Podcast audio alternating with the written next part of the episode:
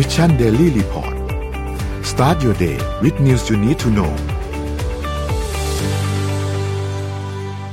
ครับยินดีต้อนรับเข้าสู่ Mission Daily Report ประจำวันที่ 8 ธันวาคม 2564 นะครับ วันนี้คุณอยู่กับพวกเรา 3 คนตอน 7 โมงถึง 8 โมงเช้า สวัสดีพี่ปิ๊ก สวัสดีพี่เอ็มครับ สวัสดีค่ะ ครับผม วันนี้กลางสัปดาห์วันพุธนะครับ เดี๋ยวเราค่อยๆ ไปอัปเดตเรื่องราวต่างๆกันครับว่ามีอะไรบ้างนะครับ เริ่มต้นเราไปดูเรื่องของตัวเลขกันก่อนเลยครับ ว่ามีอะไรบ้างครับวันนี้จำนวนผู้ได้รับการฉีดวัคซีนอันนี้เป็นประจำวันที่ 6 นะครับ เราฉีดวัคซีนไปเพิ่ม1นึ่งแสนกับเกือบหนึ่งแสนแปดหมื่นโดสนะครับรวมๆแล้ว 95.6 ล้านโดสนะครับความคืบหน้าของการฉีดวัคซีนตอนนี้เนี่ยคิดเป็น 91.83%นะครับเราฉีดไปแล้วเนี่ย 91.8 ล้านโดส อันนี้รวมแค่เข็ม 1 เข็ม 2 นะครับ ต้องฉีดอีก 8.1 ล้านโดสนะครับก็เหลือเวลาอีก 25 วันครับ สถานการณ์ผู้ป่วยนะครับ ตอนนี้อยู่ในโรงพยาบาลปกติ 32,000 อยู่ในโรงพยาบาลสนาม 30,000 เกือบเกือบ34,000 นะครับผู้ป่วยอาการหนักลดลง 6 คนครับอยู่ที่ 1,253 นะครับและใส่เครื่องช่วยหายใจลดลง 2 คนอยู่ที่ 328 นะครับ รักษาหายนะครับอยู่ที่ 6,109 นะครับ แล้วก็มีข่าวว่าตอนนี้เรากำอาจจะ จอผู้ที่เป็นผู้ติดเชื้อโอไมครอนในประเทศคนแรกด้วยที่เป็นพนักงานเสิร์ฟอาหารนะครับ ก็รอติดตามข่าวอย่างใกล้ชิดกันต่อนะครับ ไปดูตัวเลขเศรษฐกิจกันบ้างครับ เริ่มต้นกันที่เซตก่อนเลยครับ ตอนนี้เมื่อวานนี้ล่าสุดปิดที่บวก 1.33%นะครับ1,609.28 จุดนะครับ ตลาดหุ้นต่างประเทศบวกทั้งกระดานเลยนะครับดาวโจนส์บวกขึ้นมา 1.56%นะครับ NASDAQ บวก 2.75% NYSE ครับบวก 1.68%นะครับฟูซี่บวก 1.38 และห่างเสงบวก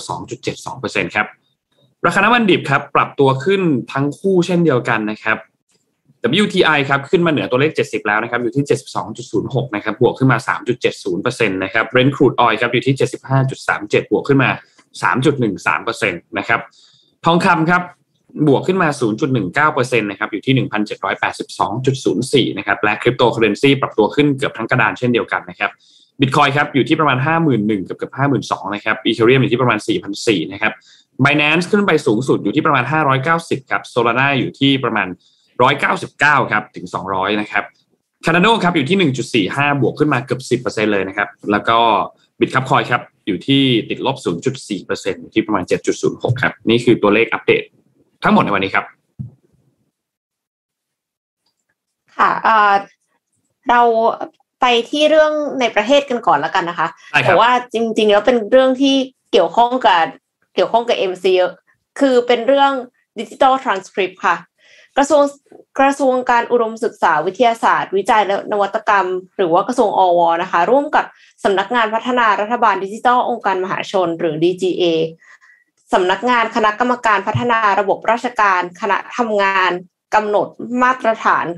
การจัดทำเอกสารสำคัญทางการศึกษาในรูปแบบดิจิทัล และสำนักงานพัฒนาธุรกรรมทางอิเล็กทรอนิกส์สพทอนะคะแถลงข่าวอุดมศึกษาไทยสู่มิติใหม่ไปกับดิจิทัลทรานสคริปต์ค่ะ เพื่อยกระดับการศึกษาไทยเข้าสู่ยุค digital transformation อย่างเป็นรูปธรรม โดยมุ่งเน้น การอำนวยความสะดวกทั้งนิสิตนักศึกษาและทุกฝ่ายที่เกี่ยวข้อง เพื่อช่วยลดภาระค่าใช้จ่าย ภาระงานของเจ้าหน้าที่ในการตรวจสอบเอกสารรวมถึงลดงบประมาณของมหาวิทยาลัยค่ะ ในการออกเอกสารสำคัญทางการศึกษาในรูปแบบกระดาษ ก็คือเปลี่ยนเป็นดิจิทัลทรานสคริปต์ไปเลยทำให้ก็สอดรับกับเคลื่อนแวดวงการศึกษาสู่ดิจิทัลนะคะ คือการที่ทำดิจิทัลทรานสคริปต์เนี่ย ไม่ได้ฟังดูแล้วแบบก็ ไม่ได้ฟังดูมีอะไรใหม่เนาะแต่ว่ากว่าเขาจะทำออกมาได้อะค่ะ ใช้เวลาประมาณหนึ่งเหมือนกัน แล้วก็ตอนเนี้ยก็คือมีสามสิบเก้าแห่งแล้วที่พร้อมให้บริการดิจิทัลทรานสคริปต์นะคะหมายถึงว่าสถาบันอุดมศึกษา ที่แปลกอยู่นิดหนึ่งคือเวลาที่เขามาจัดงานนะคะ ก็ยังมีการให้ certificate ซึ่ง certificate แบบที่ถือเอาอะค่ะ ครับก็ยังไม่ดิจิตอลอยู่ เออ แต่ว่าแต่ว่าก็คือตอนเนี้ยนิสิตนักศึกษาสามารถที่จะขอดิจิตอลทรานสคริปต์ได้แล้ว ซึ่งเขาบอกว่าช่วยกันช่วยป้องกันการปลอมแปลงวุฒิการศึกษา เพื่อสร้างความมั่นใจในเอกสารนะคะอำนวยความสะดวกแก่หน่วยงานของภาครัฐและเอกชนที่จำเป็นจะต้องใช้เอกสารทรานสคริปต์ให้เหมือนต้นฉบับหรือฉบับจริงครับ ก็ถือเป็นก้าวสำคัญในการปรับเปลี่ยนกระบวนการ แล้วก็ผลักดันการศึกษาไทยสู่ยุคดิจิทัลทรานส์โอมชันแล้วก็มีหน่วยงานภาครัฐและเอกชนที่เข้าร่วมการสนับสนุนดิจิทัลทรานสคริปต์แล้วกว่า 16 หน่วยงาน ภาครัฐสามารถพัฒนาข้อมูลจากดิจิทัลทรานสคริปต์ไปสู่การใช้ประโยชน์ ในการบริหารจัดการข้อมูลขนาดใหญ่หรือว่า Big Data เพื่อใช้ในมิติของการวิเคราะห์สถานการณ์กำลังคนในสาขาวิชาต่างๆ รวมถึงการติดตามประเมินผล เพื่อนำไปสู่การวางแผนผลิตและพัฒนากำลังคน ที่ตอบโจทย์ความต้องการของตลาดงาน และความต้องการของประเทศในทุกมิติ อันจะนำไปสู่การพัฒนาให้เป็น Thailand Skill Portal ในอนาคต โดยที่การดำเนินการจัดทำดิจิทัลทรานสคริปต์เป็นไปตามมาตรฐานสากลที่สามารถใช้เป็นเครื่องมือในการสร้างโอกาสให้กำลังคนคุณภาพของประเทศเข้าสู่การแข่งขันตลาดแรงงานระดับโลกได้ คือถ้าจะพูดตรงๆ แต่เดิมอะรู้สึกว่ามันยุ่งยากพอสมควรที่จะต้องไปขอทรานสคริปต์จากที่มหาวิทยาลัย บางคนที่ไม่ได้อยู่ในพื้นที่ที่เดียวกันกับมหาวิทยาลัยแล้วสมมติที่อยู่ต่างจังหวัดเนี้ยก็ต้องให้เพื่อนไปรับให้ เพราะว่ามันใช่ไหมยังยุ่งยากอยู่เนาะก็การที่ขอดิจิทัลทรานสคริปต์ได้เนี่ยก็น่าจะเป็นเรื่องที่ดีค่ะ แต่ว่าถ้าจะต่อยอดอีกนิดนึงนะ เอ็มคิดว่าถ้าพัฒนาให้ต่อ API กับ Jobbord สมัครงานได้ โดยที่ให้นักศึกษาสามารถล็อกอินด้วย username password ของมหาวิทยาลัย เพื่อที่จะแบบ secure อะไรเงี้ยว่านักศึกษายินยอมที่จะให้ข้อมูลนี้ค่ะ มันน่าจะแบบ import ข้อมูลเข้าไปได้เลย แล้วเสร็จแล้วเวลาที่สมัครงานที่ไหนอะมาคือบริษัทก็จะได้มั่นใจว่า transcript อันนี้มันเป็นของจริงที่ต่อมาจากมหาวิทยาลัยนะหมายความว่าแล้วแล้วเกรดของแต่ละตัวคือเหมือนกับ เชื่อว่าส่วนใหญ่จริงๆ ไม่ได้มองเกรดเฉลี่ยรวมขนาดนั้น แต่ว่ามองเฉพาะบางวิชาที่จะต้องใช้จริงๆอะไรเงี้ยค่ะ มันจะได้ Import เข้าไปในดัตเตอร์เบสได้เลยอะ่ะ แล้วก็จะใช้ระบบ ATS อะไรเงี้ย มันก็จะได้คล่องตัวในอนาคตเนาะ คือถ้าสมมติว่าเป็นดิจิทัลทรานสคริปต์แต่ว่ามันมันคือ PDF เหมือนเหมือนเหมือนแบบ transcript สแกนเอา แต่ว่าประทับตาดิจิตอลโดยมหาวิทยาลัยอย่างเงี้ย มันก็น่าจะยังไม่ big data อย่างที่เขาเขียน ก็ไม่แน่ใจเหมือนกันว่ารายละเอียดลึกๆแล้วดิจิตอลทรานสคริปต์ออกมาเนี่ย มันจะมีการใช้งานอย่างไรได้บ้างค่ะ คือคือถ้าทำมาอยากให้ อยากให้ทำแล้วไปให้สุดทางไปเลยอะ่ะเราจะได้แบบมีอะไรที่มันเจ๋งๆแบบเราคุยได้ว่าแบบเออเนี่ย ของประเทศเราอะ่ะข้อมูลเรื่องของการศึกษา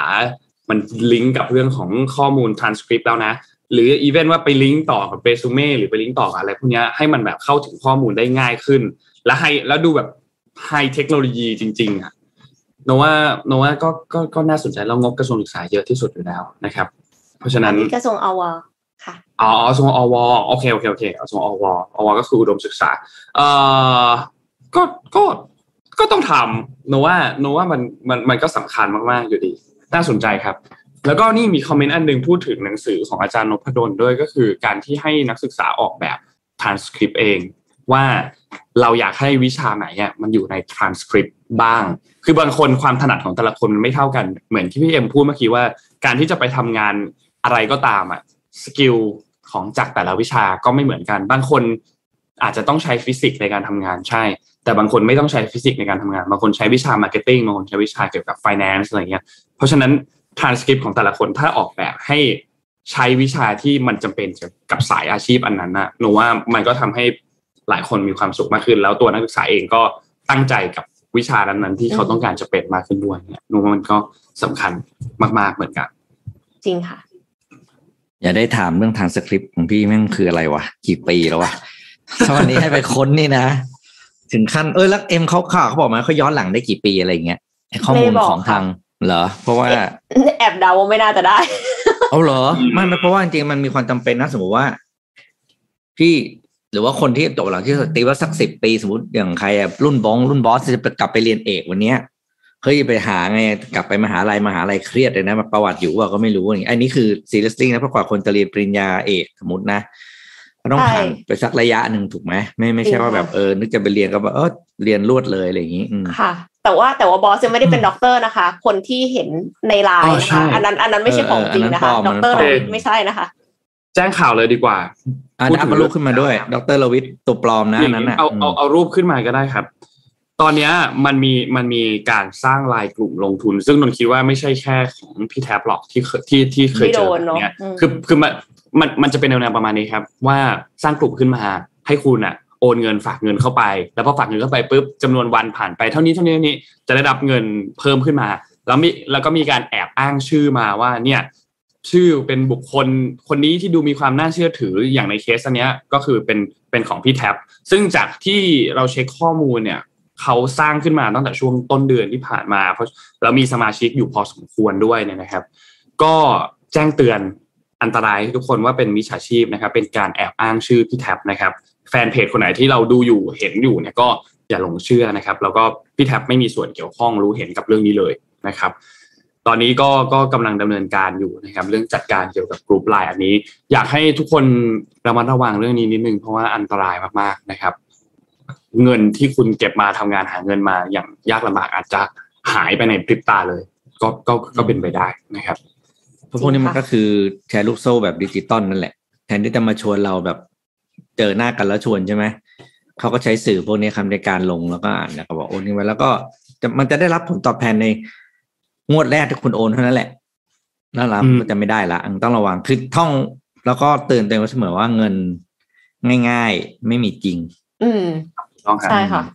นะครับจริงค่ะทุกอย่างผ่านการเตรียมตัวผ่านการศึกษาเป็นอย่างดี ผ่านการทำงานหนักเนาะทำงานหนักนี่ไม่ใช่แบบทำงานแบบ อะไรนะแบบหามรุ่งหามค่ำอย่างเดียวนะมันคนละเรื่องนะทำงานหนักแบบว่าทุ่มเทจริงจังอย่างเงี้ยเพราะฉะนั้นก็ แล้วถ้าเกิดว่าเป็นไปได้สมมติเราเจอใครเนาะคนที่เราติดตามเขาอยู่แล้วเขาเป็นคนที่เราสามารถเข้าถึงได้ แล้วเราเห็นว่า ชื่อของเขาโดนแอบอ้างเอาไปทำอะไรแบบเนี้ยก็ก็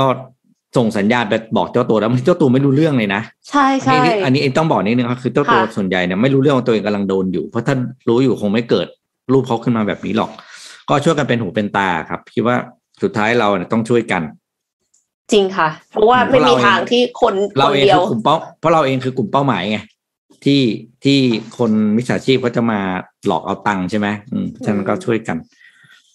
ครับอะจริงพูดถึงฮะพี่แท็บก็ต้องพูดถึงไอดอลพี่เอ้ยไม่ใช่ไอดอลของของบอสก็คือ ลูกพี่ครับ ลูกพี่ ครับผมเมื่อวานเนี้ยลูกพี่ลูกพี่ทำอะไรฮะลูกพี่ฮะ ลูกพี่ทุกเมื่อวานลูนี้ลูกพี่ทำอะไรอีกแล้วมาให้ให้สัมภาษณ์กับ Wall Street Journal ครับ เขาก็ออกโรงชูประเด็นสำคัญขึ้นมาบอกว่า มนุษยชาติเนี่ยอาจจะถึงจุดสิ้นสุดเลยนะ ถ้าเราทุกคนยังมีเบิร์ r เรทต่ำกันแบบนี้อยู่นะครับเมื่อวานนี้ลูกพี่เนี่ยให้สัมภาษณ์กับทาง Wall Street Journal ถึงสาเหตุไอ้หลายๆสิ่งที่เขา concern เขาบอกมีสิ่งอะไรบ้างที่ คำถามคำถามคือว่าตอนนี้เขากังวลอะไรบ้างเกี่ยวกับโลกครับคำถามคำถามที่ดีนะสำหรับถามคนอย่างอีลอนมัสต้องถามคำถามระดับนี้ครับจริงค่ะโลกมีอะไรน่ากังวลบ้างนะครับ ก็อีลอนมัสบอกว่านอกจากเรื่องของ climate change นะครับแล้วก็เรื่องของความเหลื่อมล้ำแล้วเนี่ย สิ่งที่เขามองเห็นว่าเป็นปัญหาใหญ่มากอีกอันหนึ่งที่เป็น biggest risk ในในในมุมของเขาเลยก็คือเรื่องของ low birth rate นะครับหรือการที่มีประชากรเกิดใหม่น้อยลงเรื่อยๆนะครับ ตอนนั้นเนี่ยลูกพี่ก็ แล้วลูกพี่ก็ยังตามสไตล์เขาก็ยังแขวะนะครับ ไปแขวะพวกอ่าเขาเรียกว่า too many good smart people ก็คือพวกพวกรู้มากฉลาดมากอะไรอย่างเงี้ยนะลูกพี่ก็แขวะบอกว่า พวกเนี้ยจะคิดว่า พวกเนี้ยจะมีทฤษฎีอย่างหนึ่งที่บอกว่าทุกวันนี้ประชากรบนโลกมากเกินมากเกิปนระชาไปกรแล้วบนโลกแล้ว อ่านะแล้วพวกเนี้ยกำลังจะแบบมากจนเกินควบคุมได้ ซึ่งอินวัตบอกว่าเนี่ยไม่จริงเลย เพราะว่าปัจจุบันเนี้ยคนของเราน้อยลงจริง ๆ นะครับ แล้วก็เอาอารณรงค์ให้ ให้ให้ทุกทุกบ้านนะมีเด็กมีอะไรเพิ่มขึ้น ตัวเขาเองเนี่ยก็มีลูกแล้วมีลูกหกคนอ่าะครับทำเป็นตัวอย่างแล้วทำเป็นตัวอย่างแล้วเพราะฉะนั้นเนี่ยอินวัตบอกว่าเอ้ยมัน it could be the end of civilization เลยนะครับ นี่นี่คือสิ่งที่ Elon Musk บอกนะครับ ก็เป็นข่าวที่สร้างความฮือฮาไปไปไปไปทั่วนะครับ เพราะว่าออกมาเตือนหานี้แสดงว่าเขาต้องมองเห็นอะไรบางอย่าง ซึ่งส่วนตัวพี่พี่ก็มองมันก็เป็นความน่าห่วงเหมือนกันนะอย่างหนึ่งนะแบบเพราะว่าโอ้โห เราไม่ได้บอกว่าแหมจะหวังให้เด็กรุ่นใหม่มา อ่าอะไรนะ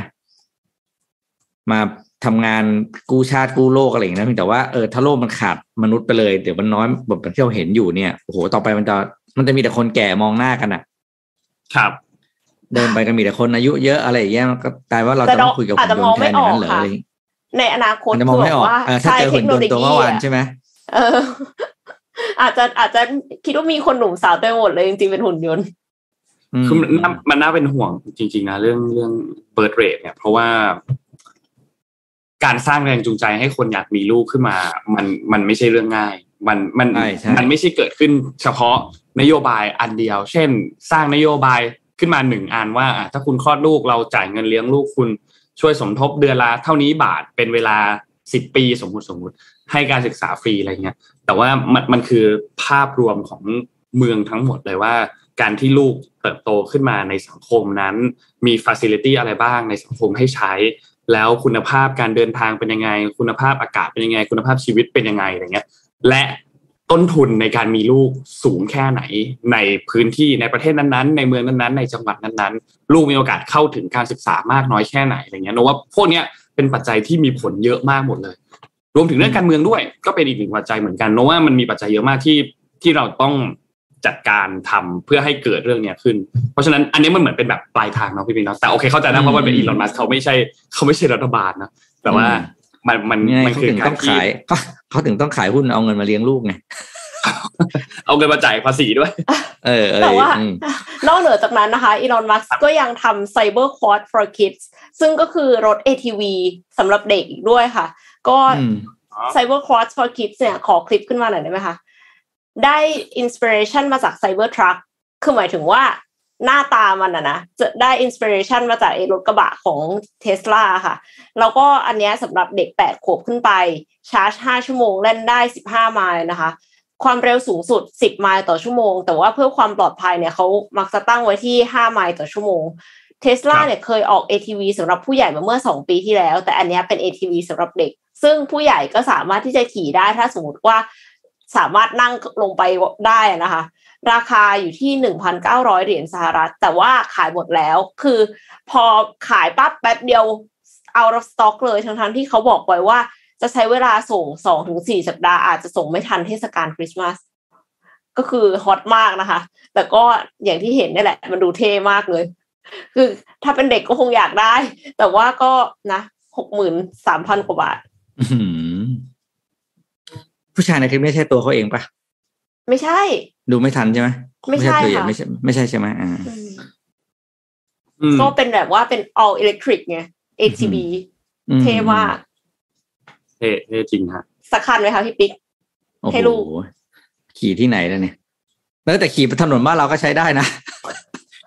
สภาพจะดีเหรอเหมือนเอทีวีไกลๆเหมือนกันแล้วมีสภาพคล้ายๆเอทีวีไกลๆเหมือนกันก็ลองนะ นนลองไปขับถนนวิภาวดีตรงเลนกลางสิที่มันมีต่อหม้อแล้วโผล่มันเป็นระยะระยะนึกออกปะอ๋อนึกออกครับ มันจะเป็นเวฟปู้ปู้ปู้เลยก็คือความรู้สึกมันอยู่ในสนามเอทีวีถูกต้อง อืมครับผมอะไปต่อครับ ไปต่อฮะนนพามาดูเรื่องนี้ต่อครับ เอ่อเกี่ยวกับมันมีสองเรื่อง เรื่องแรกก็คือการประชุมของทางด้านคอรมอเมื่อวานนี้นะครับ ก็มีเรื่องหนึ่งที่น่าสนใจก็คือเกี่ยวกับเรื่องของการจัดเก็บอัตราภาษีที่ดิน นะครับก็ทางด้านของคอรมอเห็นชอบนะครับ หลังจากที่เราเจอโควิดมาประมาณ 2 ปี ก็เลย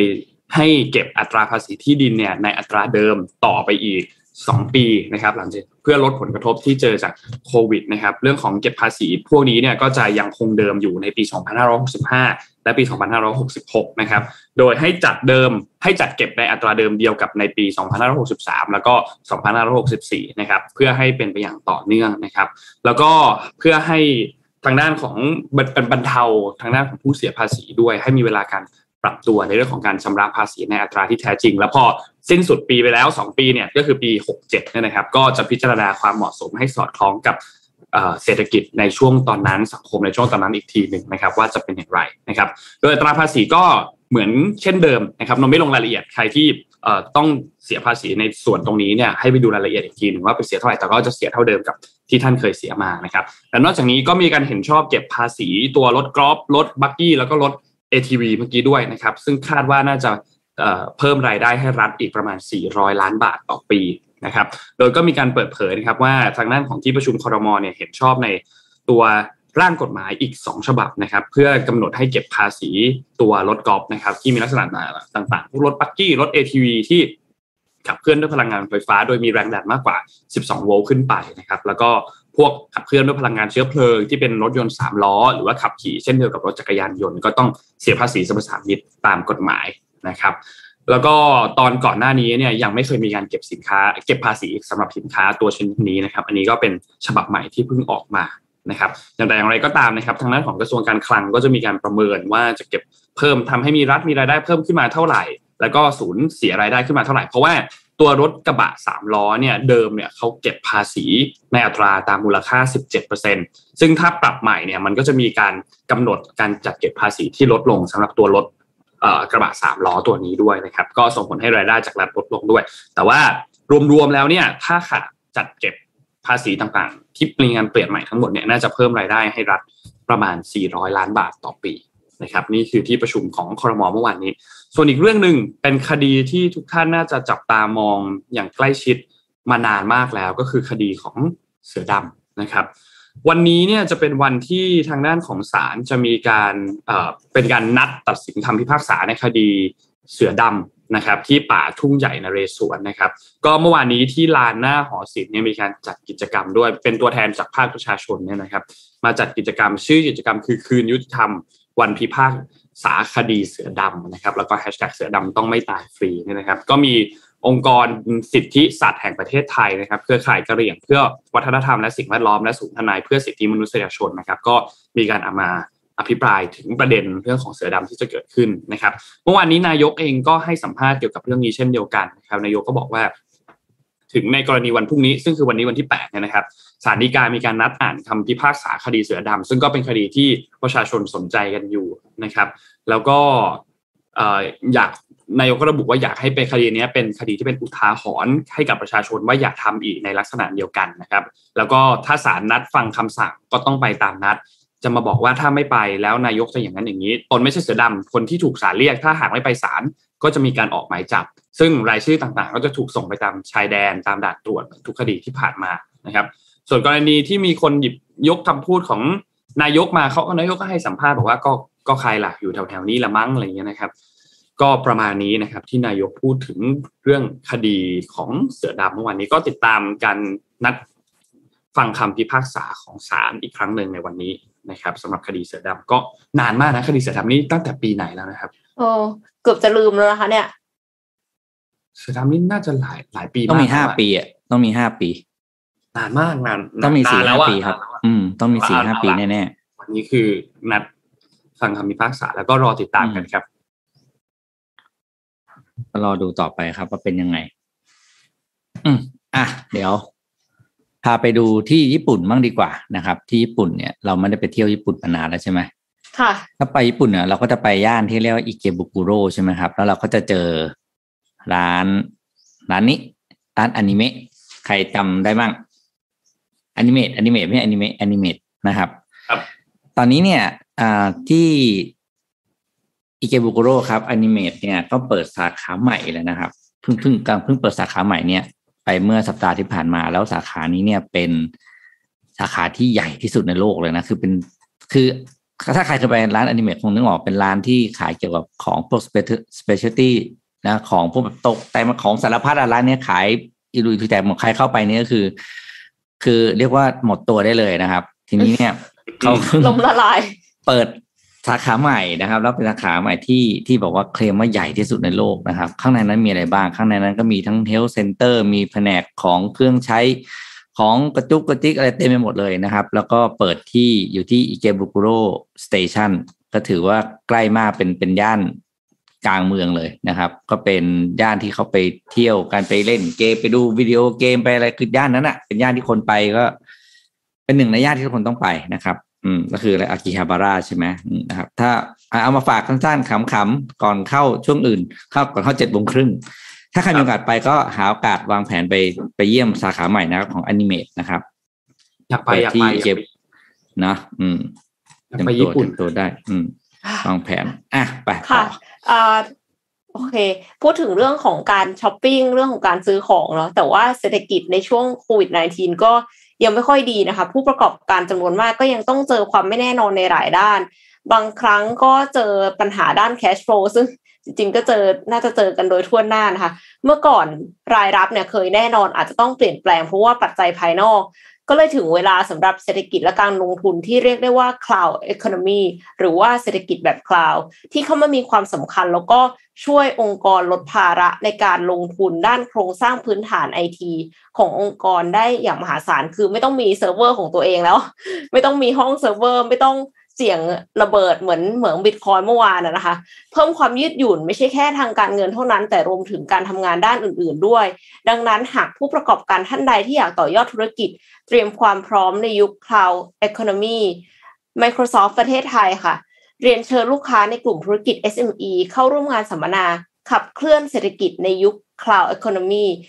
เพื่อให้เป็นความรู้ในการเตรียมความพร้อมรับมือเทรนด์หลังโควิด -19 ที่ทุกอย่างจะไม่เหมือนเดิมอีกต่อไปค่ะ การทำธุรกิจเนี่ยต้องฉับไว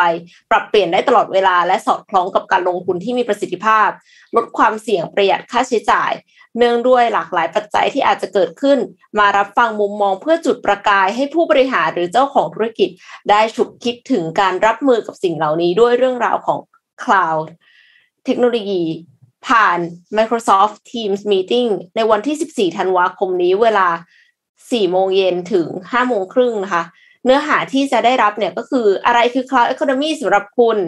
IT ในยุค Cash Flow is the King O2O offline to online แบบยืดหยุ่น แต่ธุรกิจไม่เสีย Customer Insight เจาะลึกลูกค้าเพื่อที่จะให้คุ้มค่าการทำการตลาด ธุรกิจปลอดภัยในยุค ransomware ด้วย Cloud ลงทะเบียนได้ตั้งแต่วันนี้นะคะ เดี๋ยวฝากฝากลิงก์แปะไว้ด้วยนะคะ สมมูลก็คือสามารถที่จะรับชมกันได้นะคะ วันที่ 14 ธันวาคม เวลา 4 โมงเย็นถึง 5 โมงครึ่งผ่าน Microsoft Team Meeting ค่ะ ในหัวข้อขับเคลื่อนเศรษฐกิจในยุค Cloud Economy ค่ะ ตัวเอ็มเอง c a r i v i s a ก็ใช้ Cloud อยู่เหมือนกันนะคะ เพราะฉะนั้นก็รู้สึกว่าสะดวกมาก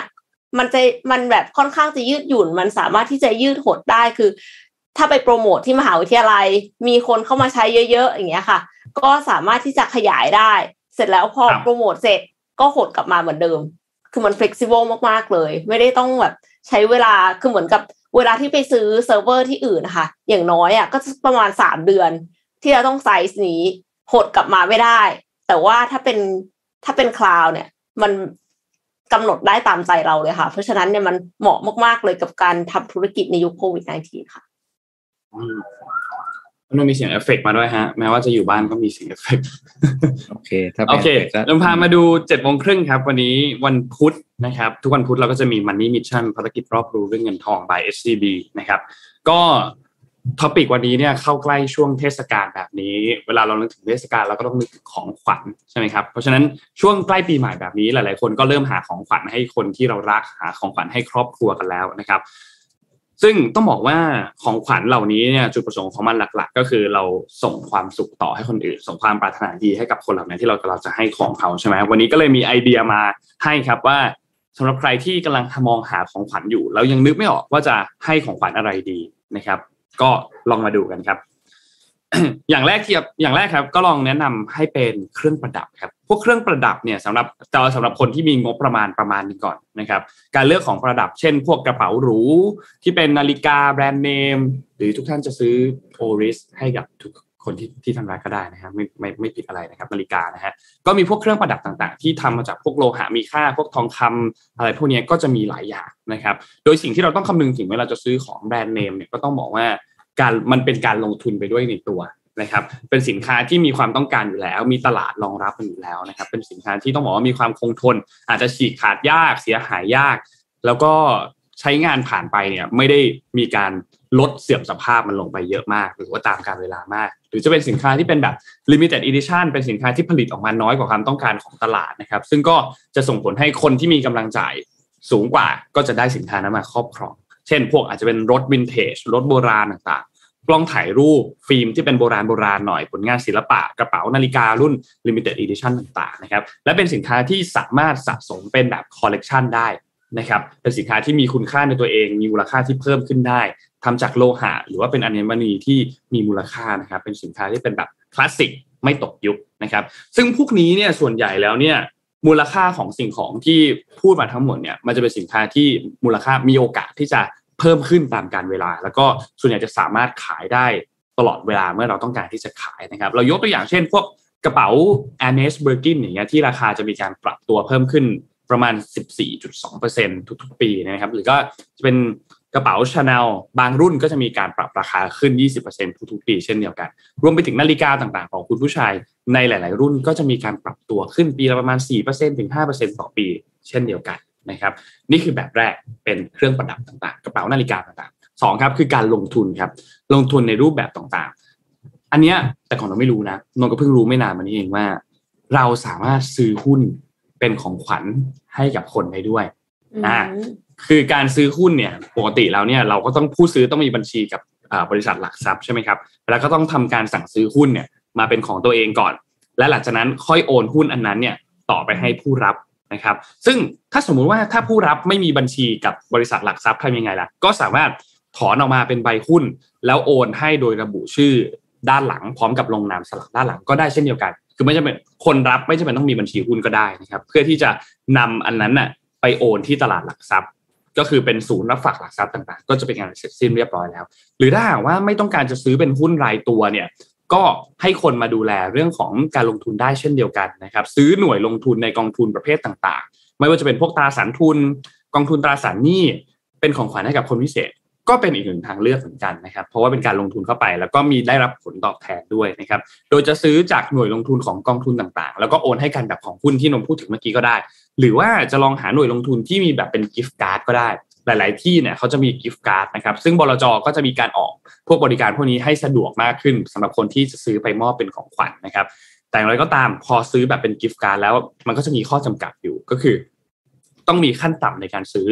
ก็ขึ้นอยู่กับบลจว่ามีขั้นต่ำในการซื้อเป็นจำนวนเท่าไหร่ นะครับ นอกจากนี้พวกพันธบัตรพวกหุ้นกู้บริษัทต่างๆ ก็ซื้อเป็นของขวัญได้เช่นเดียวกันนะครับ โดยกรณีนี้อาจจะซื้อในตลาดรอง ก็ใช้วิธีคล้ายๆกับการซื้อหุ้นเมื่อกี้เลยที่พูดถึงเมื่อกี้อาจจะไปซื้อกับสถาบันการเงิน ซื้อกับบริษัทหลักทรัพย์ที่มีการซื้อขายหุ้นกู้พันธบัตรแล้วก็ค่อยโอนให้กับผู้รับได้เช่นเดียวกันนะครับ โดยสิ่งที่ผู้รับเนี่ยจะไม่ได้แค่ ไม่ได้แค่มูลค่าของหุ้นหน่วยลงทุน หรือว่าพันธบัตรที่ตราไว้เท่านั้น แต่ว่า อาจจะได้รับเงินปันผลในอนาคตด้วย หรือว่าถ้าหุ้นที่ไม่มีการจ่ายเงินปันผล หรือว่าดอกเบี้ยพันธบัตรพอผ่านไปสักพักก็อาจจะได้กำไรจากส่วนต่างมูลค่าที่มันเปลี่ยนแปลงไปนะครับ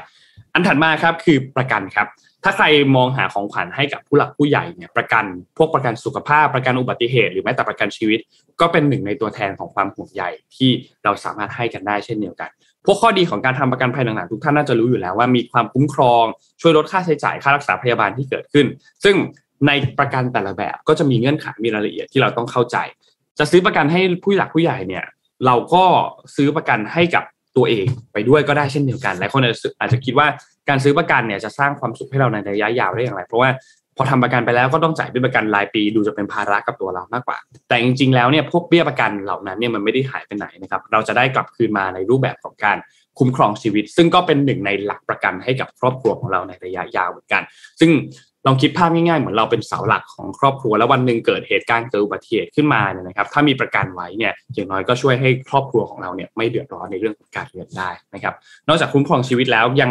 มีการซื้อประกันที่เป็นแบบออมเงิน หรือเป็นประกันแบบควบคู่การลงทุนพวกยูนิตลิงก์ก็สามารถทำได้เช่นเดียวกันนะครับ พวกนี้เนี่ยมันมีสิทธิประโยชน์ทางด้านของภาษีด้วยสำหรับประกันนะครับ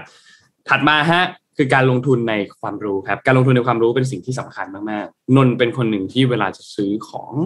ช่วงปีใหม่หรือซื้อของให้ผู้ใหญ่หรือซื้อของให้เพื่อนวันเกิดเพื่อนอะไรเงี้ย บางทีเราจะเลือกหนังสือที่เขา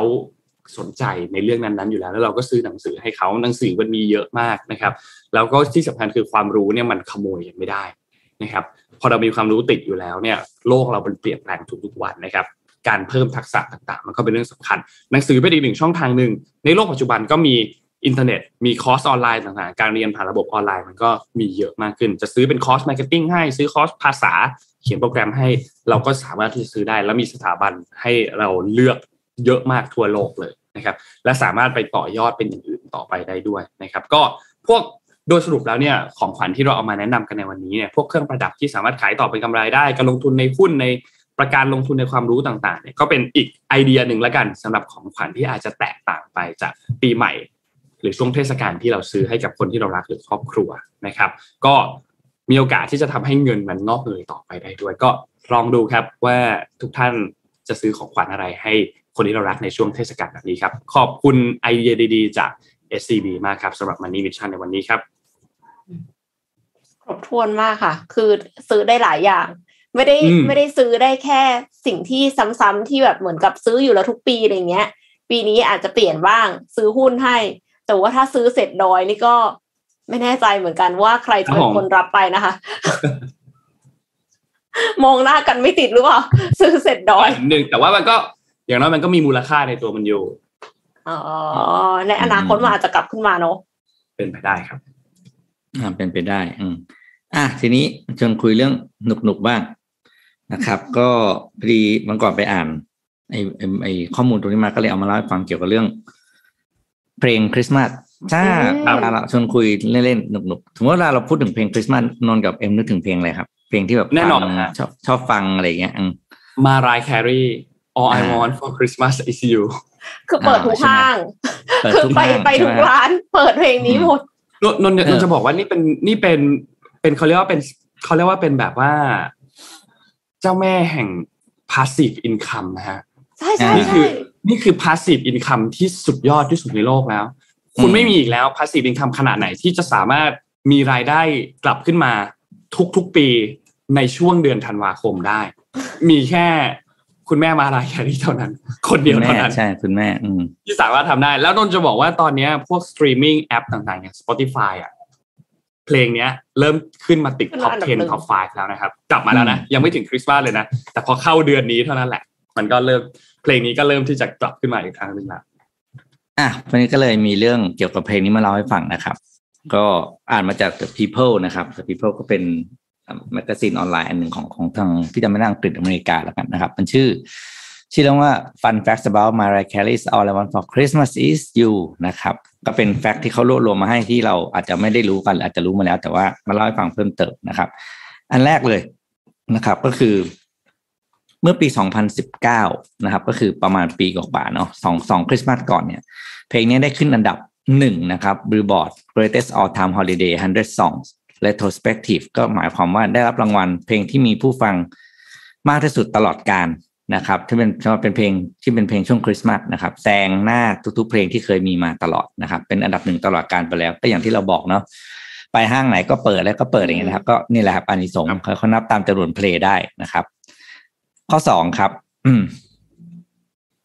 เพลงนี้ทำนอกจากการขึ้นบิลบอร์ดตลอดกาลแล้วเนี่ย ก็ทำลายสถิติ Guinness World Record อีกสามสถิติด้วยกันนะครับ ก็คือจำนวนเพลงที่มีคนอ่าดาวน์โหลด สตรีมมิ่งมากที่สุดนะครับจำนวนเพลงที่มีคนฟังมากที่สุดในเดือนในต่างๆนะครับ ก็โปรไปนี่คือหน้าปกของอัลบั้มนี้นะครับ ที่ออกเมื่อ 25 ปีที่แล้วนะครับ อืมซึ่งเป็นอัลบั้มที่เรียกว่าดังจริง ๆนะครับ อ่า เพลงที่อ่าไม่เพลงที่สามอ่าข้อที่สามครับ เพลงนี้เห็นดังๆขนาดนี้ เธอใช้เวลาแต่งแค่สิบห้านาทีนะครับ ค่ะสิบห้านาทีเอง ใช่วันเรื่องนี้ไม่รู้ใช้เวลาแต่งนี่เพิ่งรู้แค่สิบห้านาทีเท่านั้นนะครับ เธอแต่งเธอเล่าให้ฟังว่าเธออ่าปกติเธอใช้ใช้ชีวิตอยู่ที่นิวยอร์กเนาะก็ปีที่เธอแต่งนะเธอก็อยู่ที่นิวยอร์กนะครับ แล้วก็อยู่ๆก็นึกอยากจะทำอัลบั้มคริสต์มาสขึ้นมาก็เลยเขียนเพลงนะครับ แล้วก็อ่าในอัลบั้มนั้นนะปกติศิลปินเนี่ยจะมีการเอาเพลงคริสต์มาสมาทำเป็นอัลบั้มอยู่แล้ว แต่ว่าในชุดนี้เธอมีแต่งขึ้นมาใหม่สองเพลง เพลงนี้คือหนึ่งในสองเพลงนั้นนะครับ แล้วก็ใช้เวลาแต่งแค่แป๊บเดียวเองนะครับสิบห้าทีจบ นะครับ แล้วดูเด็กสองคนนี้ไว้นะในรูปนะเดี๋ยวจะเล่าให้ฟังต่อคืออะไรนะครับ อ่าต่อมาครับเขาบอกตอนแรกที่เขียนออกมาเนี่ย อ่า ไม่ได้คิดว่าอยากจะทำด้วยนะพอเขียนเสร็จแล้วก็ไม่ได้ไม่ได้อยากจะทำมาเป็นเพลงพอดีเขียนเนื้อเสร็จดนตรีทีหลังนะครับ แล้วก็มาบอกเธอบอกเธอก็ไม่ได้คิดว่ามันจะดังขนาดนี้นะ เพราะว่าปกติเพลงคริสต์มาสเนี่ย ไม่มันไม่มีการแต่งเพลงคริสต์มาสใหม่มานานแล้ว อืมอืมอืมนะครับใช่บอกเธอไม่คิดว่ามันจะมีเพลงอะไรที่มาลบ ลบอะไรนะเอาชนะเพลงคริสต์มาสแบบ traditional เดิมๆที่เธอฟังมาตั้งแต่เด็กได้นะครับ นี่เธอก็ให้สัมภาษณ์ไว้อะต่อมาครับ ตอนที่เธออัดเพลงเนี้ยครับ เธอตกแต่งสตูดิโอเป็นคริสต์มาสธีมด้วยนะ คือระหว่างที่เธอร้องอะในห้องอัดเสียงอะเธอแต่งเป็นคริสต์มาสทั้งหมดเลยไม่มีใครเห็นบอกนะว่าจริงๆเพื่แล้อวตอนนั้นอะเพื่อเพื่อเป็นการสร้างอะไรนะ สร้างสร้างคบรวามรยากาศรู้สึกของเธอขณะที่เธอกำลังร้องเพลงนะครับ อะต่อมาครับเขาบอกนี่คือประโยคที่บอกประโยคที่เธอชอบที่สุดในเพลงนี้ก็คือ I want even wish for snow ก็คือ ก็ไม่ได้อยากจะต้องแบบมีหิมะหรอกเพราะว่าไงก็เป็นเทศกาลที่ที่ทุกคนชอบอยู่แล้ว แต่จริงๆว่าจริงๆเธอเป็นคนชอบชอบอะไรนะไวท์คริสต์มาสเนาะมีชอบอืมช่วงเวลาที่หิมะตกมาก แต่ว่าประโยคที่แต่งก็คือเป็นประโยคเนี้ยเขาบอกว่าเธอสามารถมีความสุขได้นะ ถ้าปีไหนที่จะไม่มีช่วงเวลาอะไม่มีหิมะไม่มีหิมะตกนะครับ แล้วก็ภาพภาพนี้คือภาพของ MV ที่มารีเมคไม่ใช่เรียรีเมคครบฉลองครบรอบ 25 ปีของเพลงนี้แล้วก็มีการทำมิวสิกวิดีโอขึ้นมาใหม่อีกครั้งหนึ่งนะครับ ก็มีภาพแบบโอ้โหแบบฉากเชิงใหม่หมดเลยอะนะครับอะต่อมาครับ เพลงนี้เนี่ย ตามร้านอาหารหรือบาร์ต่างๆ ถูกแบนนะคือแบนเพราะว่า คือให้เล่นแค่ครั้งเดียวเลยเพราะว่าบอกว่าคือแบบคนไม่ยอมฟังเพลงอื่นเลย ก็เลยบอกว่าคือกำหนดแค่ว่า อันนี้ก็เป็นแบบเป็นเรื่องโจ๊กนะบอกว่า ให้เล่นแค่ครั้งเดียว คืนหนึ่งให้เล่นครั้งเดียว ก็เหมือนเวลาเราไปเที่ยวผับบ้านเราก็ไอวิวสวายจะเล่นรอบเดียวใช่ไหมอ่าอ่าอ่าครับก็เขาจะไม่เล่นซ้ำอะไรเงี้ยเพราะพอเล่นแล้วคนก็จะแบบไม่เยอะจะให้เล่นอยู่เพลงเดียวอะไรเงี้ยนะครับก็เป็นแบบตลกตลกแบบที่เขาบอกมีหลายหลายเมืองหลายอะไรนะบอกขึ้นป้ายห้ามบอกว่า เพลงเนี้ยให้เล่นแค่ครั้งเดียวแต่ว่าพอเออให้ครั้งเดียวพอหรือเล่นจะไม่เล่นก่อนบางทีเท่าไหร่เท่าไหร่ก็ว่าไปแล้วแต่แล้วแต่สถานที่นะครับ only allow at once tonight นะครับ แล้วก็อันนี้คือพีคมากข้อนี้นะครับ ข้อต่อมาก็คือ ระหว่างที่แต่งอ่าระหว่างที่บันทึกเสียงนี้เนี่ย หรือเพลงนี้เนี่ยนะครับ ถูกแต่งด้วยคอมพิวเตอร์โปรแกรมมิ่งทั้งหมด ไม่มีการเล่นเครื่องดนตรีใด ๆ เลยอืมเหตุผลที่เธอบอกก็บอกว่า เธอต้องการให้ฟีลลิ่งของเพลงเนี้ยมันมีความสดใส แล้วการเล่นเครื่องดนตรีแบบเครื่องดนตรีจริงๆเนี่ยเสียงมันใสไม่พอเท่ากับอารมณ์ที่เธออยากได้อืม เธอถึงจะใช้เสียงตกแต่งจากคอมพิวเตอร์ programming โปรแกรมแต่งเพลงทั้งหลายนะถ้าคนที่ทำเพลง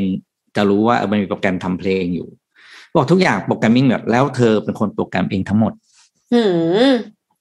นะครับแต่งเธเอองไม่ใช่ด้วยนักร้แล้องวกเธอไม่ใช่นักร้องทำดนตรีเองด้วยเธอไม่ใช่นักร้องแบบว่าที่ได้แต่ร้องนะ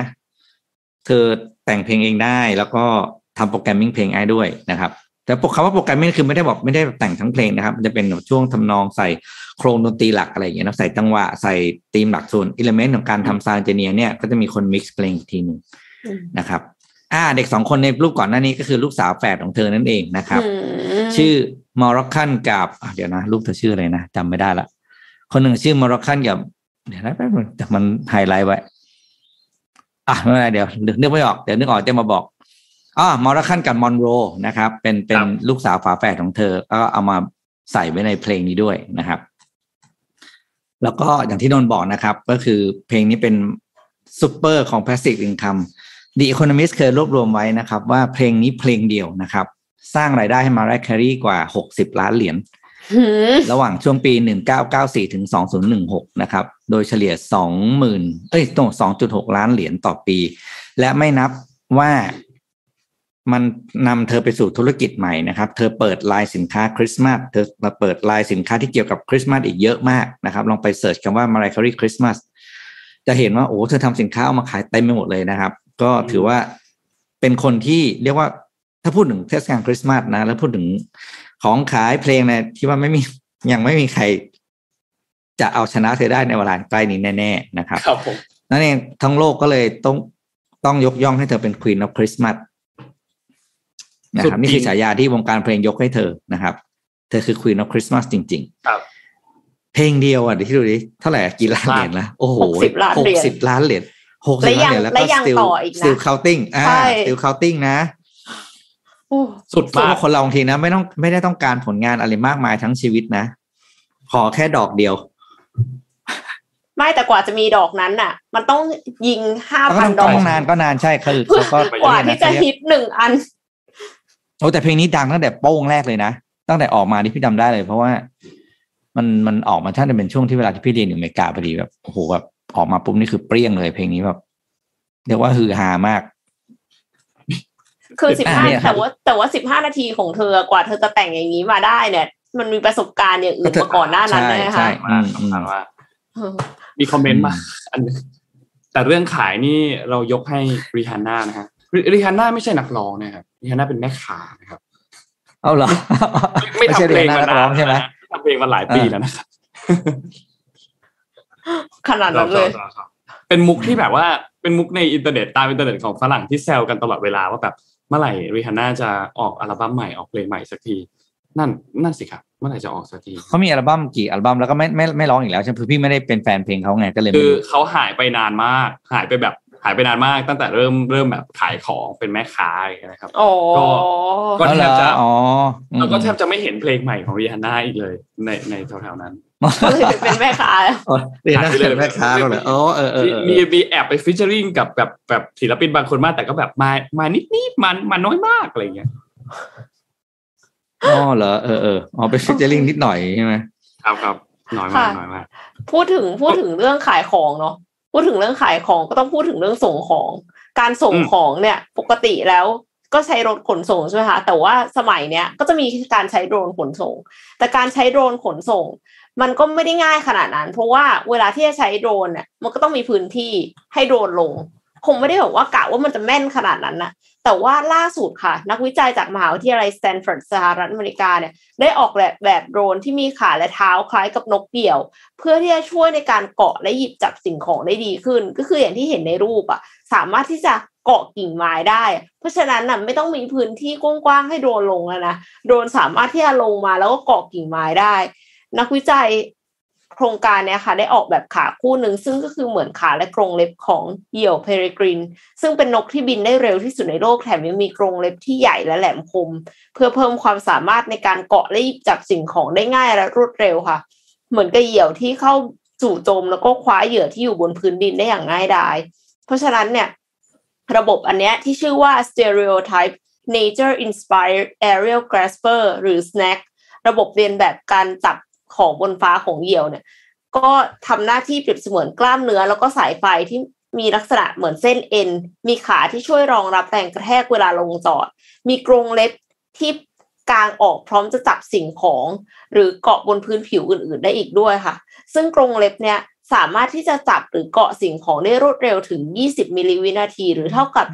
0.02 วินาที เท่านั้นเองคือแม่นยำมากนะคะ นอกจากนี้ Snack เนี่ยยังมีระบบการทรงตัวเพื่อที่จะไม่ให้ โดรนล้มเวลาที่ลงจอดอีกด้วย นักวิจัยกล่าวว่าระบบนี้จะช่วยให้โดรนสามารถลงจอดบนพื้นผิวต่างๆ ได้มากขึ้น สะดวกขึ้นรวดเร็วนะคะ จากการทดสอบในป่า แสดงให้เห็นว่า Snack เนี่ยสามารถเกาะและจับกิ่งไม้ที่มีความหนา และพื้นผิวที่แตกต่างกันได้ รวมไปถึงพื้นผิวที่แห้งหรือเปียกน้ำก็เกาะได้เหมือนกันนะ นอกจากนั้นกรงเล็บยังสามารถที่จะจับวัตถุที่คว้างใส่มันได้อีกด้วย เช่นถุงถั่วหรือว่าลูกเทนนิส ทางทีมผู้วิจัยชี้ให้เห็นประโยชน์ของโดรนสแน็คว่าด้วยกรงเล็บเนี่ยจะทำให้โดรนสามารถจอดได้ในพื้นที่ที่หลากหลาย เพื่อง่ายต่อการหยุดชาร์จแบตเตอรี่มากขึ้นนะคะ เช่นบนกิ่งไม้หรือว่าเสา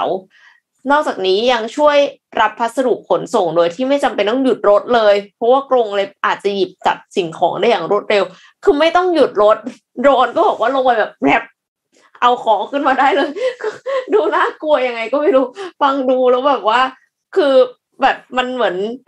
น่ากลัวขึ้นเรื่อยๆอะอีกหน่อยนี้มันจะสามารถที่จะแย่งของจากมือเราไปเลยได้หรือเปล่าไม่รู้นะคะ เดินเดินอยู่แล้วก็แบบว่าขโมยโดนเอามาขโมยอะเอาของไปเลยอะเออ จริงแบบโฉบมาเราสะพายกระเป๋าอะไรอยู่เงี้ยเนาะถือของอยู่ คือยิ่งกว่าวิ่งราว อันนี้คือบินราวเลยนะคะ อืมแล้วตำรวจไม่ต้องตามจับเลยนะ ไปไหนก็ไม่รู้เวลาบิน มันก็ต้องติดติด GPS ไว้แบบว่าจะได้หมายถึงว่าตำรวจก็ต้องแอบติด เพราะว่าเจ้าของเขามีอยู่แล้วคือถ้ามาบ้านเราแต่โดนหนังสติ๊กยิงล่วงอะ นั่นแหละสิโอ้เออมันเห็นแล้วน่ากลัวจริงๆอะมันดูน่ากลัวมากกว่าน่าใช้นะเนี่ย ก็ถือว่าเป็นนวัตกรรมใหม่ค่ะ อืมอืมนวัตกรรมต้องใหม่ ใช่ครับถือว่าเป็นนวัตกรรม โอเคนนพามาดูเรื่องนี้ต่อครับ เกี่ยวกับการประชุมของรัสเซียและอเมริกานะครับ เมื่อวานนี้เนี่ยเขามีการประชุมพูดคุยกันในช่วงตอนเช้า คือตั้งแต่ประมาณสิบโมงจนถึงประมาณเที่ยงนะครับ ของวันที่เจ็ดนะครับ ก็คุยกันสองชั่วโมงเหมือนกัน โดยมีผู้นำของทั้งสองฝ่ายเลยก็คือโจไบเดนแล้วก็ทางด้านของวลาดิเมียร์ปูตินนะครับ คือมันมีประเด็นเกี่ยวกับที่ทางยูเครนครับก็คือทางด้านของรัสเซียเนี่ยมีการก่อนหน้านี้เขามีการเพิ่มกำลังทหารบริเวณใกล้ๆกับชายแดนของยูเครน แล้วก็มีข่าวว่าอาจจะแบบมีการโจมตีเกิดขึ้นหรือเปล่า ทีนี้ทางด้านโจไบเดนเมื่อวานนี้ในระหว่างการประชุมกันเนี่ยนะครับ ก็มีการออกปากเตือนเลยคือพูดพูดขึ้นมาเลยเนี่ยนะครับ บอกว่าถ้ายังคงเพิ่มกำลังทหารในพื้นที่บริเวณใกล้เคียงกับ ชายแดนยูเครนอยู่เนี่ยจะมีการใช้มาตรการทางเศรษฐกิจเกิดขึ้น ก็คืออาจจะมีการแซงชั่นเพิ่มเติมขึ้นหรือเปล่านะครับ เพราะว่าตรงพื้นที่บริเวณตรงนั้นเนี่ยรัสเซียได้มีการระดมกองกำลังทหารเนี่ยประมาณหลักหลักหมื่นนะครับ ซึ่งนานาชาติก็จับตามองว่าจะมีการบุกรุกเกิดขึ้นหลังจากนี้หรือเปล่านะครับ โดยแถลงการของทำเนียบขาวเมื่อวานนี้หลังจากที่ประชุมเสร็จเรียบร้อยแล้วเนี่ยก็โจไบเดนเองก็กังวลถึงการที่รัสเซียเพิ่มทหารตรงนี้ขึ้นมา แล้วก็บอกว่าถ้ามีการ กิดปฏิกิริยาจริงๆจะมีมาตรการต่างๆ เพื่อแซงชั่นตรงนี้แน่นอนนะครับ แล้วก็ทางด้านของไบเดนก็บอกว่าเขาสนับสนุนอธิปไตยและความเป็นอันหนึ่งอันเดียวกันของดินแดนยูเครน แล้วก็ขอให้ทั้งสองฝ่ายเนี่ยกลับมาใช้วิธีทางการทูตแทนก็คือลดความตึงเครียดของสถานการณ์ที่เกิดขึ้นในพื้นที่บริเวณตรงนั้นนะครับ และนอกจากนี้เองเออพอคุยกับปูตินจบแล้วเนี่ยนะครับ ก็มีข่าวรายงานมาว่าโจไบเดนก็ติดต่อไปยัง ชาติพันธมิตรทันที รวมถึงเอมมานูเอลมาครองของฝรั่งเศสแองเกลา แมร์เคิลเยอรมนีมาริโอดรากีของอิตาลีบอริสจอห์นสันของสหราชอาณาจักรนะครับ ติดต่อไปทางผู้นำประเทศเหล่านี้ด้วยที่เป็นพันธมิตรกับสหรัฐอเมริกาเนี่ยนะครับ เพราะฉะนั้นอันนี้เป็นการประชุมครั้งหนึ่งที่สำคัญมากๆ ระหว่างโจไบเดนแล้วก็ฝั่งของวลาดิเมียร์ปูตินนะครับว่าจะเป็นอย่างไรบ้าง เพราะว่าปูตินเองก็กังวลว่ายูเครนจะเป็นภัยกับรัสเซียหลังจากนี้หรือเปล่านะครับ เพราะว่าทางด้านยูเครนแล้วก็ สหรัฐเนี่ยมีความใกล้ชิดกันทางด้านการทหารแล้วก็การเมืองด้วย แล้วก็กับชาติยุโรปด้วยนะครับ แต่โจไบเดนเองก็ไม่น่าจะต้องไม่ไม่ไม่อยากที่จะส่งทหารไปรบที่ยูเครนอยู่แล้วนะครับ ก็เลยเตือนในเรื่องของการที่จะใช้มาตรการแซงชั่นทางเศรษฐกิจแทนมากกว่านะครับ เพราะว่าถ้ามีการแซงชั่นเองรัสเซียก็จะถูกจะมีระบบเรื่องของการเงินตัดออกจาก โลกภายนอกทันที ซึ่งมันก็เป็นเรื่องที่สำคัญมากๆเหมือนกันสำหรับรัสเซียนะครับ เพราะฉะนั้นอันเนี้ยเป็นจุดเน้นที่ต้องจับตามอง นอกจากนี้มีอีกอันหนึ่งที่น่าสนใจก็คือ ก่อนหน้านี้เราเคยอ่านข่าวเรื่องนี้ไปที่เกี่ยวกับอเมริกาจะมีการเขาเรียกว่าบอยคอตในเรื่องของดิปโลมาติกทางการทูตเกี่ยวกับงานโอลิมปิกฤดูหนาวที่จัดขึ้นที่กรุงปักกิ่งในปีหน้าใช่ไหมครับ ก็ล่าสุดมีอีกหนึ่งประเทศที่เข้าร่วมการบอยคอตงาน โอลิมปิกในครั้งนี้คือส่งตัวนักกีฬาไป แต่จะไม่มีการส่งตัวเจ้าหน้าที่ หรือว่าทางการทูตไปในงานครั้งนี้ก็คือออสเตรเลียนะครับ ทางด้านของสกอตต์มอริสันนะครับ ก็ได้บอกว่าเออเป็นการตอบโต้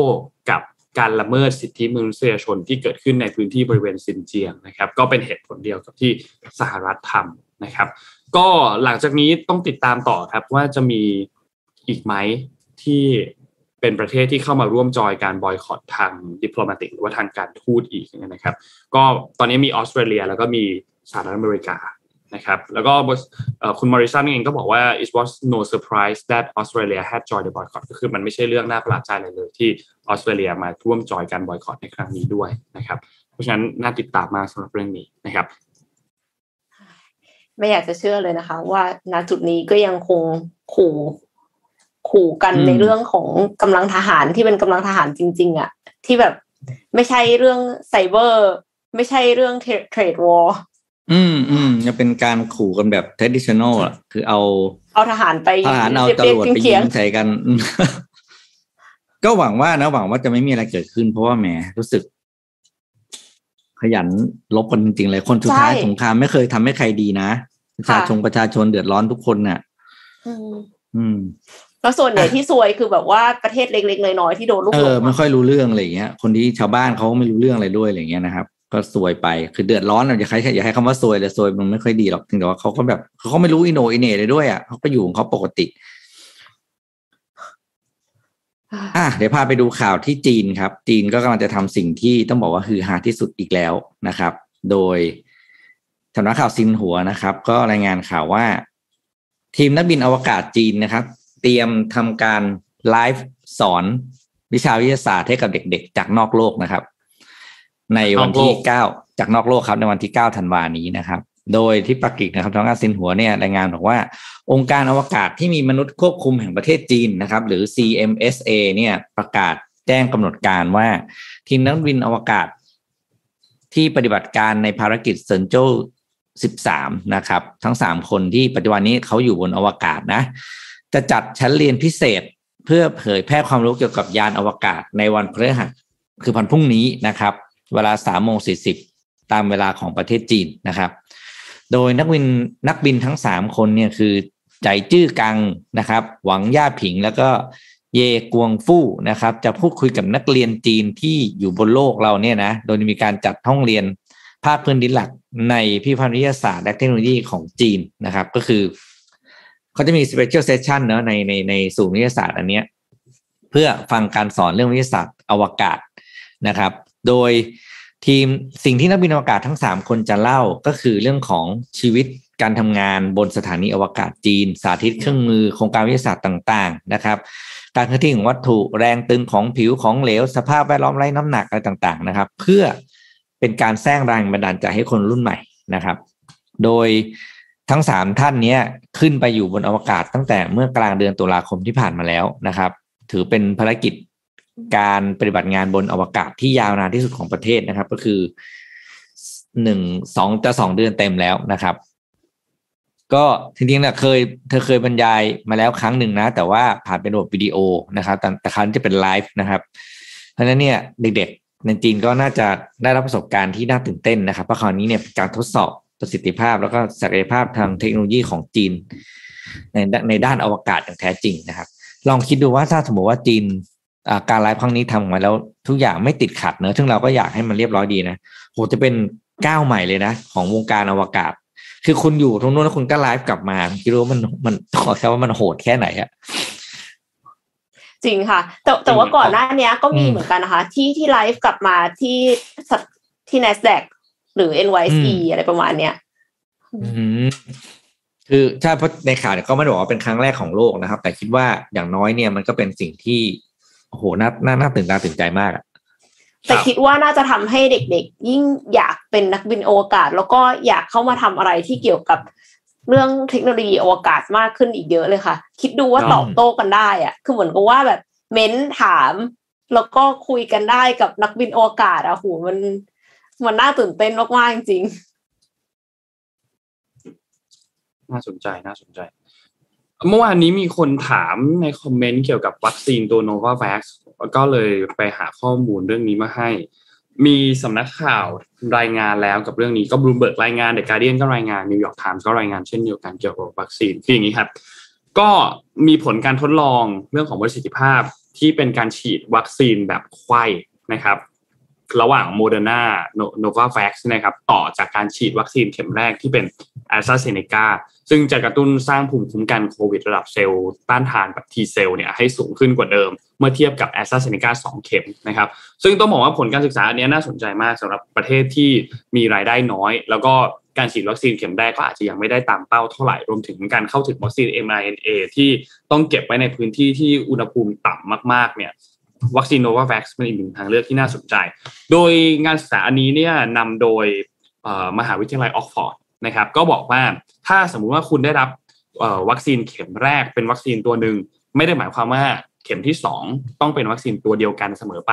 ก็มีการศึกษาโดยผู้ที่ฉีดวัคซีนแอสตราเซเนกาเข็มแรกมาแล้ว แล้วฉีดเข็มที่ 2 เป็นโมเดอร์นาที่เป็นเข็มกระตุ้นเนี่ยก็จะมีระบบภูมิคุ้มกันที่สูงขึ้น โดยเขาทำกลุ่มตัวอย่างทั้งหมดเนี่ยหนึ่งพันเจ็ดสิบตัวอย่าง นะครับเพื่อสำรวจอันนี้ก็มีการ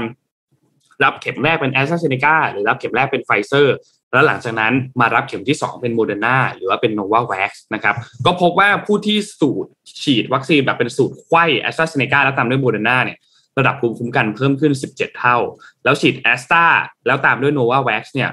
ภูมิคุ้มกันเพิ่มขึ้น 4 เท่า ทั้งหมดนี้คือเทียบกับ แอสตราเซเนกาแอสตราเซเนกาสองเข็มนะครับส่วนคนที่ฉีดไฟเซอร์แล้วตามด้วยโมเดอร์นาเนี่ยภูมิคุ้มกันเพิ่มขึ้น 1.3 เท่า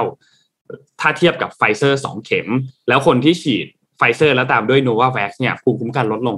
20%อันนี้เทียบกับไฟเซอร์2เข็มนะครับส่วนคนที่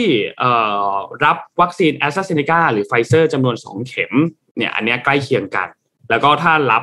แอสตราเซเนกาแล้วตามด้วยโมเดอร์นาระดับ T cell เพิ่มขึ้น 3.5 เท่า นั่นหมายความว่า อันเนี้ยการที่ฉีดแอสตราเข็มแรก แล้วตามด้วยทางด้านของโนวาแว็กซ์เข็มที่2เนี่ยถือว่ามี performance ค่อนข้างดี ค่อนข้างโอเคทำให้ประเทศที่มีรายได้น้อยที่อาจจะจัดเก็บตัววัคซีน mRNA ยากเพราะมันต้องเก็บในอุณหภูมิต่ำๆมากๆเนี่ยก็สามารถที่จะมีอีกหนึ่งทางเลือกของการสร้างภูมิคุ้มกันโควิด -19 นะครับก็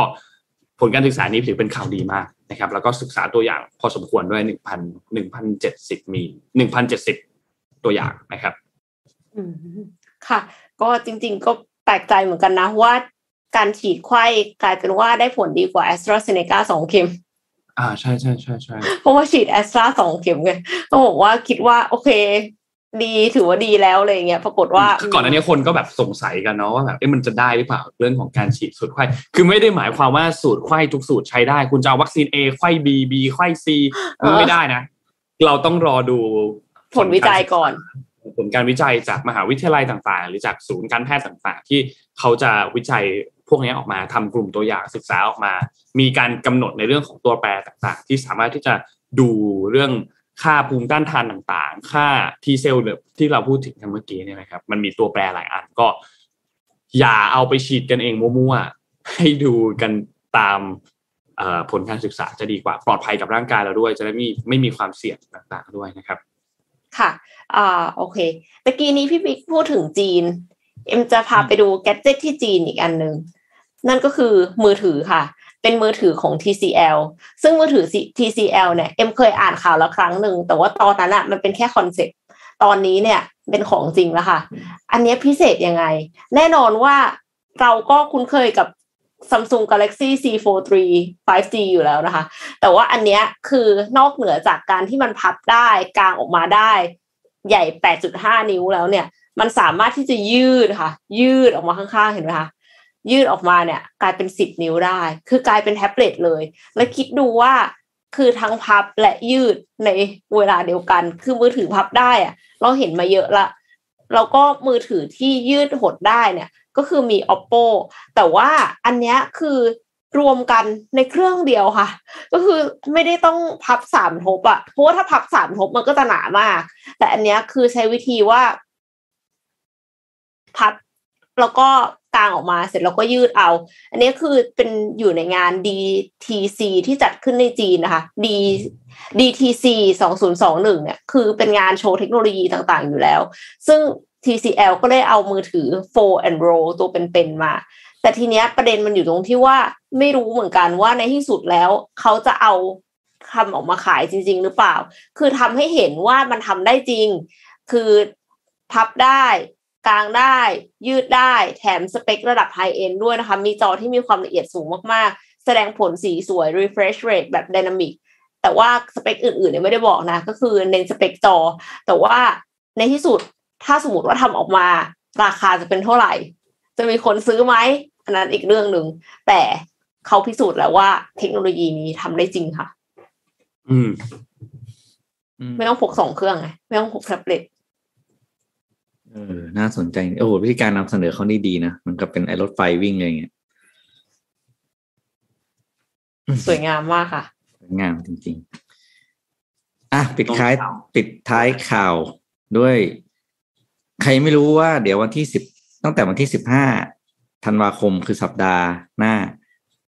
เราจะได้รับการขึ้นค่าทางด่วนนะครับฮะแต่เป็นทางด่วนวงแหวนรอบนอกนะครับ ได้รับการขึ้นค่าทางด่วนฟังดูหมดไปเก่าดีแต่ไม่ใช่นะครับ คือมีประกาศออกมาแล้วเนาะว่าจะขึ้นค่าทางด่วนนะครับ ก็ปฏิอัตราค่าผ่านทางพิเศษพี่อ่านให้ฟังไวๆนะครับ ก็สำหรับรถยนต์ที่ไม่เกินสี่ล้อนะครับ วิ่งเส้นทาง พิเศษสีรัฐวงแหวนรอบนอกกรุงเทพมหานครจะต้องเสียค่าทางผ่านพิเศษนี่พี่เข้าใจไม่ผิดนะเพราะเพิ่งมีคูปองออกมาขายนะครับ ก็ปรับราคาขึ้นเป็นหกสิบห้าบาทนะครับปกติน่าจะหกสิบาทนะเพราะพี่ไม่ค่อยได้ใช้เส้นนั้นนะก็บอกว่าเผื่อใครจะขึ้นจะได้เตรียมตัวแบบเศษหลงเศษเหรียญไปพอนะครับ แล้วก็การทางพิเศษเขาก็มีมีประชาสัมพันธ์ว่าถ้าใครอยากจะสะดวกก็ไปซื้อคูปองได้นะครับ ซื้อที่ที่ด่านต่างๆนะครับ คือเพียงเพียงพี่ไม่ไหวแล้วค่ะหกสิบห้าเลยนะคะ อืมนะครับ มือนี่ก็บอกว่าไม่กี่วันเองนะนี่วันนี้วันที่แปดใช่ไหมอีกสัปดาห์หน้า แต่ว่าข่าวประชาสัมพันธ์ค่อนข้างน้อยมากเลยนะอืมก็เลยนี่นะครับอะโอเค เรียบร้อยวันนี้จบประมาณนี้เนาะตอนนี้บางทีแบบขึ้นทางด่วนถ้าข้ามจากฟากเมืองไปอีกฟากหนึ่งหนึ่งนี่แบบ